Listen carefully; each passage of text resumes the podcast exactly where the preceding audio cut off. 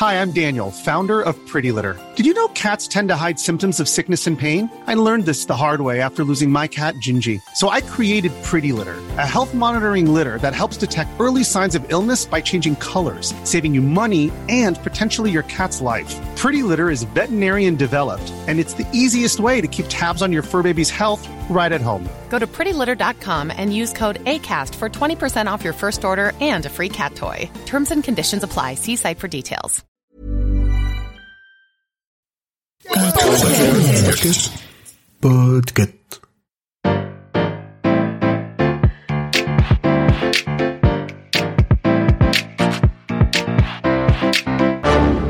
Bonjour, vous avez choisi la réponse D, mais d'abord écoutez la question. Aujourd'hui, sur la thématique histoire, la question est quelle tête couronnée a permis l'essor de la télévision dans les années 1950 Est-ce que c'est Petit A, la comtesse de Paris, Isabelle de France. Petit B, la duchesse de Windsor, Wallis Simpson. Petit C, l'impératrice d'Iran, Farah Pahlavi. Ou petit D, la reine d'Angleterre, Élisabeth II.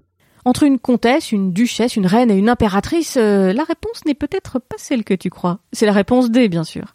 La reine d'Angleterre, Élisabeth II, a donné un gros coup de pouce aux ventes de télévision lors d'un événement retransmis en direct dans plusieurs pays d'Europe, son couronnement le 2 juin 1953. À l'époque, en Angleterre, on compte déjà un million de postes de télé, mais à peine quelques milliers en France. Surtout, le gouvernement français s'est aperçu qu'en Alsace, pour suivre la cérémonie en direct, les téléspectateurs ont bénéficié des infrastructures allemandes. Car dans la moitié nord de la France, eh bien, il n'y a que le relais de la Tour Eiffel et un autre relais à Lille, avec une portée nécessairement limitée. Alors pour éviter à l'avenir que les Alsaciens n'achètent des télés en Allemagne, Paris lance aussitôt après 1953 un grand plan de développement du réseau de diffusion de la télévision.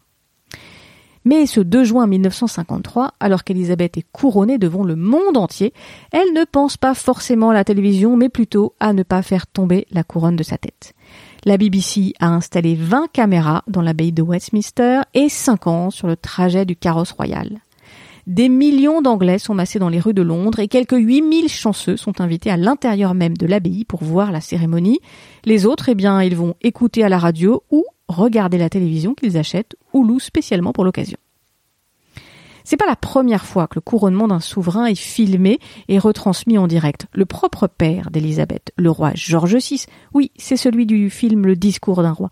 Le roi George VI avait autorisé les caméras pour son couronnement en 1937, mais uniquement à l'extérieur de l'abbaye. 16 ans après le sien, le couronnement de sa fille est diffusé en direct en Eurovision, c'est d'ailleurs l'un des premiers programmes.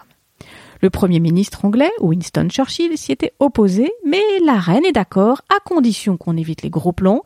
Il s'agit quand même de garder le mystère de l'onction royale. Pour mettre au point tout cela, le prince Philippe, le mari de la reine, préside le comité qui organise la cérémonie du couronnement. C'est un épisode qui est raconté dans The Crown et qui le montre d'ailleurs très emballé par l'idée de la télévision durant la cérémonie. Il faut plus d'un an de préparatifs pour régler cette cérémonie du couronnement et tout faillit capoter quelques mois avant à cause de Mamie. Eh oui, la reine Marie, la grand-mère de la reine, décède en mars 1953. Mais consciente de l'importance de ce couronnement, elle avait demandé que rien ne soit retardé par ses funérailles. La reine Elisabeth, qui vient d'avoir 27 ans, s'entraîne pendant plusieurs semaines avant le grand jour. Elle prend son petit déjeuner, elle rédige son courrier, elle boit son thé avec, sur la tête, la fameuse couronne de Saint-Édouard qui pèse quand même plus de 2 kilos. La reine répète aussi son entrée dans l'abbaye. Elle parcourt les couloirs de Buckingham avec un drap sur les épaules à la place de la longue traîne de velours qu'elle porte le jour du sacre. Ah oui, c'est pas simple, hein, le métier de souverain. Parmi les invités, ce jour du sacre, 2 juin 1953, figurent des diplomates, des représentants de pays amis, et bien sûr des princes et autres souverains qui sont tous un peu cousins de la reine. Mais évidemment, il manque deux personnes, le duc de Windsor et son épouse, la scandaleuse Wallis Simpson. Car si on en est là, eh bien c'est à cause d'eux. Le duc, qui régnait sous le titre d'Édouard VIII, a abdiqué pour épouser Wallis en 1936. Le petit frère du duc est donc monté sur le trône, c'est le roi George VI. Lui-même est père de deux filles, l'aînée Elizabeth, the Queen, et sa sœur Margaret.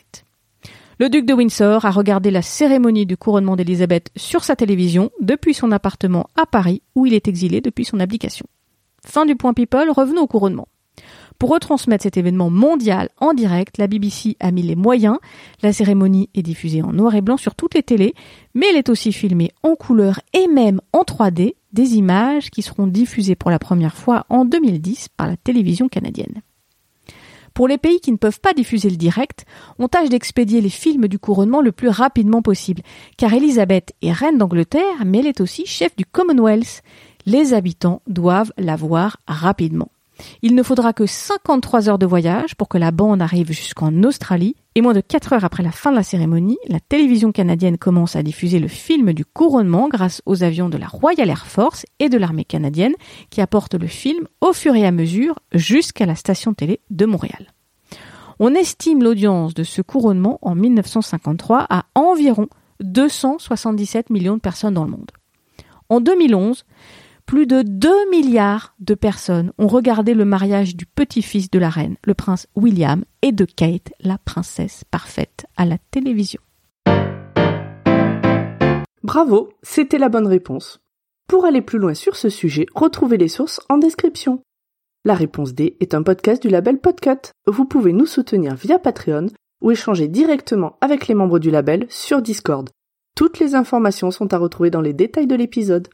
À demain pour une nouvelle question sur la thématique jeu.